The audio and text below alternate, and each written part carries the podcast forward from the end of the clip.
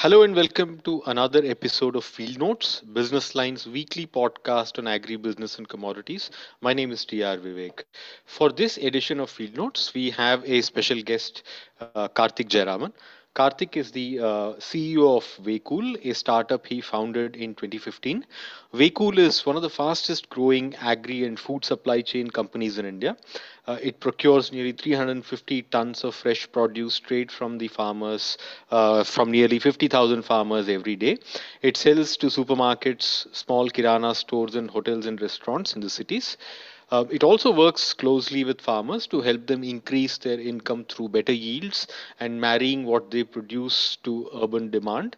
Um, Karthik has in the past uh, worked with Ashok Leyland in senior management capacity and uh, has expertise in industrial supply chain management, which he wanted to put to use in the agriculture sector and in the hope of bettering the lives of farmers.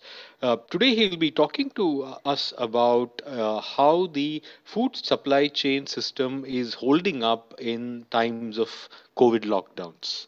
Uh, hello, Karthik. How are you? Good, Vivek, considering the circumstances. Hope all of you are safe and fine. Yes, we are, and I'm, I'm delighted that you are able to join us uh, on, on, this very important subject. Um, so, Karthik, uh, how is the supply chain in general and, and operations in particular? Uh, how are they holding up uh, uh, in the face of lockdown? How are you managing your supply chains uh, and, and, and the logistics as far as food is concerned? The effect on the supply chain has been different for different parts of the country and for different crops. If you look at uh, fresh produce as a case example, we have uh, two opposing uh, issues in Maharashtra and in Tamil Nadu and Karnataka, for example. In Maharashtra, the, a lot of the crop now is the Rabi onion, which will go into storage and uh, you know it needs to be harvested soon and put into storage soon there uh, we've been seeing a challenge of labor unavailability this is a labor intensive crop which requires grading. You can't put in onions that have started to rot into the storage unit because the rot will spread very fast. And you've got to grade it in terms of sizing etc where there are challenges because inter-district movement is heavily restricted. And of course external labor has migrated back to their native areas. And of course the current situation is that the virus is uh, while uh, mumbai and pune are settling down the virus is still quite uh, prevalent in the rural areas. So we are finding uh, you know we are already delayed by more than a couple of weeks in the harvest grading and storage of uh, crops like onion on the other hand, in the south, we are finding the situation where the crop is harvested, but the takers are few. Uh, you know, in Karnataka and Tamil Nadu, the mandis are largely private, or there are, uh, uh, you know, numerous small local mandis through which the transactions happen. Uh, offtake in these mandis has been very, very limited. And as a result, you would find that uh, it normally doesn't happen in the month of May, but you're finding uh, tomatoes going at two to three rupees a kg. Uh, okra was selling, I think, in Odanchatram market at about two to three rupees a kg because uh, we've been uh, surplus production has coincided with uh, limited demand. And uh, mm-hmm. the limited demand is probably there not because our consumption has changed or reduced but the stakeholders aren't able to reach the mandi uh, they are affected by various reasons. They're unable to make their movements that easy or they're simply afraid to step out and come into the mandis. Hotels and restaurants are shut or you know there are no marriages taking place. There is a there is a complete shutdown of the consumption points i suppose right? Uh, certain consumption points yes. But this being food a large part of the demand should have migrated into the retail network so there must be end user demand available, though maybe not to, it's not celebratory or discretionary demand, it is essential demand. But uh, there, the linkages are broken in many markets, whether it is in and around Bangalore, in Kolar, Chikbalapur, etc., or in uh, markets like Odanchatram, we are finding this uh, across the board. So this is a very peculiar effect that we are seeing in case of uh, fresh produce. In grains and staples, the harvest is done, but a lot of the farmers are holding on to the harvest in their fields because uh, again aggregation at the mandi is not possible today. Many of the mandis in maharashtra mp are closed uh, given the situation over there. And therefore a lot of the farmers are holding on to their stock. Even in uh, parts of telangana and andhra pradesh we are seeing this behavior in the hope that mandis will reopen soon and the material will be taken to these uh, uh, you know mandis and uh, sold over there This is the reality of uh, what's happening on the ground, at least in the geographies that we operate. We are countering this in a few ways. Of course, uh, we have our own collection operations in many areas. Uh, Before we go there, Karthik, uh, are, are, we, because of the situation that you described, are we then again looking at uh, some huge price spikes uh, with commodities like onion? Not yet, because this onion goes into storage and uh, this onion will hit the markets between July and, uh, and October. If we don't move enough of this into storage, then the usual spike that you see in uh, September, October, November could be a little more pronounced this year. For crops like that, that's the effect that we are observing. For crops like grains, mills are also reporting lowered offtake. So while farmers are uh, actually storing the crop in their in their uh, respective fields, mills aren't exactly going and lifting the crop either. I suspect that this will be the trend for a while because uh, this will be a time when a lot of the surplus stock that uh, the government stores is used as relief material and therefore reaches the market. Uh, as you know, uh, in the government stores, more than a year's worth of uh, grains in their storage. I suspect that that will be released into the market right now. So this will not uh, result in any shortage. It will only result in an inventory readjustment over time. That's my uh, initial guesstimate of what's happening out there. Okay, okay. Uh, you were making some other point. So what we've tried to do, of course, is uh, we've tried to do a few things. Uh, for us, uh, uh, the business continuity is maintained is looked at from two or three lenses. One is on the supply side. The second is on managing the supply chain, and the third is on the customer side. On the supply side, we're doing a bit, a bit to reach out more to these farmers. So uh, we have our own collection operations, and now in many areas, we've started sending trucks out from the collection centers to pick it up at the farm gate. In the past, it used to be a blend of farmers bringing the material in and us going out there. So obviously, because there is uh, discomfort, reluctance, or inability to come to the collection center, we've started setting out trucks to go and pick up material at the farm gate. Is that increasing pressure on your margins? Not uh, not as much because uh, the effective realization for the farmer has also gone down to a, to a large extent. So we're pricing it somewhere in between. So the farmer makes a little more money than what they would in the markets, but it also covers our costs. So we are a pass-through company. We pass our costs through, so it doesn't matter. Tony, are farmers, uh, you know, looking at huge losses uh, this season, uh, especially vegetables and fruits farmers to the markets?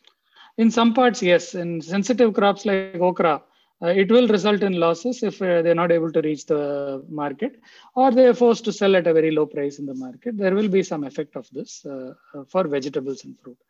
Grain will not be as impacted in my view. I think grain is storable inherently. Uh, hopefully before the rains hit, they're able to liquidate and then uh, it should be okay.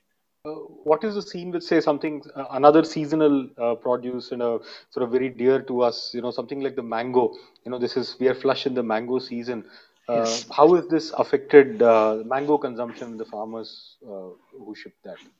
Again, the same issues are impacting here. Mango is also labor intensive.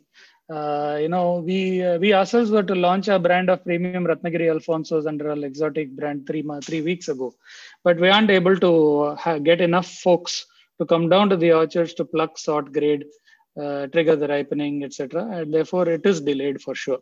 We are seeing that effect. Are you in any way able to help? Uh, you describe the plight of uh, okra farmers. Um, you know, as as a company, is Waycool able to help them in any way? Uh, to minimize yes, their losses? Yes, we do. Uh, wherever we come to know of this, we reach out, and uh, you know this is this is also a situation where this is uh, the demand and supply is lopsided. Like I said, the base demand exists, so there are always going to be markets that need this product. So our team is now scanning. We now have an independent benchmarkers team that scans mandis across southern and western India to get a sense of what is the arrival and uh, of various crops. Based on that, we are now starting to work on matching uh, surplus supply areas with excess demand areas, and therefore, you know, the farmers also get a better price eventually and we are able to lift the product and give it to somebody who needs the product making the product useful rather than just go to dump. It's a beginning that we have made. We ourselves had to sort of uh, reorient ourselves towards a program like this but we have started work on this. Mm-hmm. mm-hmm. uh, have your offtakes also come down because of the lockdown? Say if your average was about 350 tons a day has it has it come, come down dramatically? No vivek it's actually gone up especially in the last uh, two weeks because I think there is a lot of uh, precautionary buying, uh, uh, and therefore uh, we are actually seeing demand go up. We are already selling more than uh, what we thought we will sell this month. Uh, not just in fresh but also in our dry groceries okay. uh, you know uh, even if you take what we're seeing different behaviors on the ground uh, you know because uh, the shops are open 6 to 10 some of the outlets have closed because it's not viable for them to operate from just 6 to 10 but the outlets that are not closed are seeing huge demand. And uh, those who are coming in there the average order value has also gone up because people are buying more just in case. So uh, you know we have therefore not seen a change in the offtake at all. In fact the offtake has increased even though we are delivering to fewer outlets it also works uh, out that uh, you know because we're delivering to fewer outlets we are anyway going to be able to deliver only to fewer outlets because we can also deliver only in the same window so uh, we are actually seeing an increase in demand in fresh as well as in grains and pulses. Uh, I asked this because you know with, with shop timings now restricted in Tamil Nadu, for instance, uh, to uh, from from six in the morning to ten in the morning. Uh, yes. That's, that's that's a very small window, and um, you know it, it gives uh, even the retail outlets very little time to manage their inventory. Yes. You know, set it up, display it, and you know do the transactions. You know, even yes. even to manage the backend it may be difficult because everything has to be shut you know there has to be yes. no movement of, of, of people so yes. i thought that would be a big blow uh, uh, for the volumes yeah actually it's it's a it's a big uh, it's, it puts huge pressure on the operation but it has not surprisingly yet been a big blow on the volumes uh, what's happening is people are compressing their buying behavior into those four hours uh, this is, of course, a concern because we don't know whether people are crowding the shops. It is uh, good that, however, the online uh, platforms have uh, been much more prepared this time. And uh, we are seeing a huge surge in online orders on platforms such as uh, Dunzo uh, or uh, Swiggy's Genie that come and pick up from these shops. Also. But what happens is in the shop, it is putting a lot of pressure. Our delivery also happens at the same time. The shopkeeper has to verify the inventory that's coming in. There are fewer people working in the shop and more customers as well as the delivery executives from various companies coming and picking up at the same time. So that's a concern. Uh, maybe there is a way by which we actually operate the shops in off offline mode between 6 and 10 and online mode after that so that at least we're able to split the crowd in certain uh, ways. How we are trying to manage this is, uh, you know, we're changing the way we deliver. For example, in some areas, we're exploring whether we can take a truck, drop it off at the street end, and have another uh, runner or a small biker who picks up the material from the street and drops it to the store so that we're able to operate in the compressed time. Uh, we're also trying to see whether we can give pre-packed kits or crates with transparent lids so that the shopkeeper can at least eyeball the material and say that it's okay and put it in the shelf. So we're trying a few things. In case of vegetables, we're trying to see whether we can pack it into standard units of 5 kgs or 4 kgs, etc., and give it to the retailer. So different methods we're, we're trying to make sure we can uh, work within the delivery window. Uh, but uh, uh, yes, operationally, it's become a lot more challenging for the retailers and for us as a player. though the demand has not come down, in fact, it's going up. No, that's a that, that's a nice segue for my next question. You know, I wanted to ask uh, you about. Uh, uh, we've experienced this situation exactly a year ago. Yes. You know, where the lockdown was, you know, the clampdown was even more harsh. You know, yes. At, at, least here we have a small window of transaction in the morning. Um, were any lessons learned uh, for a company like yours uh, from the last from, from the previous lockdown in terms of managing the operations? Yes, Vivek. I think uh, it was the work done during the last lockdown that is helping us maintain continuity during this one also. I think one point to notice uh, actually this lockdown is a little more severe than the last one because uh-huh. in the uh-huh. last one, uh, the grocery stores were allowed to work from six to two. Okay. this time, even grocery stores are allowed to work only from 6 to 10. Of course, the police is a lot more understanding and uh, about people movement and so on. But this is a, a, very, very tight window in which grocery stores are being allowed to operate. Secondly, this, this uh, lockdown is also in the context of a viral wave that is far more severe and intense. And therefore, the level of precautions that we have to take has also gone up substantially. So we've learned uh, in the last wave, we did a few things. Uh, on, on, the first, on the employee uh, protection and care side, we had taken a number of initiatives, which have uh, uh, which have only matured since then. In addition to the usual uh, elements of masking, social distancing, and hand sanitization, we have uh, a considerable amount of disinfection that happens in our warehouse. We shifted the way our warehouses operate from the job from people moving around to the job moving through conveyors so that people don't have to bump into each other and social distancing can be there's maintained. a greater degree of automation in, in your that's process. correct there's a, there's a heavy amount of automation in our process and uh, that automation has been extended to packing and uh, additional activities as well. So we now run uh, you know grains and staples repacking centers in chennai bangalore and coimbatore that are fully automated. We have fresh produce high speed packing machines located across our uh, operations and so on. So those elements have helped us in operating with a leaner workforce in the shop floor. The other thing we've done, uh, for example, this time, like I was describing, a lot of the online players have picked up uh, and their demand has trebled or quadrupled. We power a lot of these online players with our backend, and we we, have, we were able to anticipate that this will go up, and therefore we moved a lot of our packing operations to our collection centers itself. We moved packing machines there. So a lot of the vegetables come not just graded and sorted, but pre-packed from the collection centers. And our warehouses simply act as cross docks. That enables us to make sure everybody is safe. We are also able to produce larger quantities at the same time. So that's these are some of the learnings that we had the last time, which we are implementing now. You know of course uh, you know vehicles uh, you know uh, this your experience is one of a uh, you know a formal modern player in the system. Um, do you think uh, the uh, the non-organized or you know the non-corporatized segments of the food chain what is your view? How, how are they able to cope up with the new situation i think it's a spectrum there are a lot of players who have adapted very smartly to the current uh, situation, doing a lot of what we do, uh, but in their own way. But there are others who are simply taking the risk of exposure and going out there in the market and either selling or buying. It continues. And there are others who have simply closed down. And they will remain closed during this period and perhaps may reopen afterwards. We're seeing all three on the ground. You know, will will this uh, drive many of them out of out of existence? some of them will uh, some of them will suffer yes. Some of them will suffer.